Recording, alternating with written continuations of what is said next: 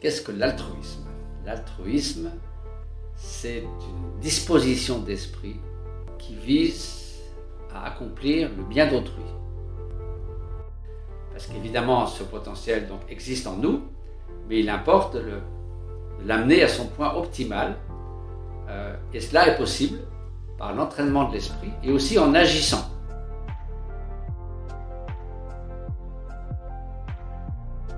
Il y a des, des, essais qui ont été faits, comme ceux de Frédéric Laloux, pour réinventer les organisations, non pas comme des choses rigides qui marchent comme des machines avec des rouages, avec une structure hiérarchique très rigide, mais comme un organisme vivant. Et si on peut transformer, ne serait-ce que de façon minime, la façon dont, encore une fois, nous traduisons toutes les circonstances, les conditions bonnes ou mauvaises extérieures en bien-être ou en mal-être, ça fait une énorme différence dans notre existence. Quand on est émerveillé par quelque chose, on ne va pas le détruire, on va le respecter. Si on le respecte, on est concerné par son sort. Si on est concerné par son sort, on va agir.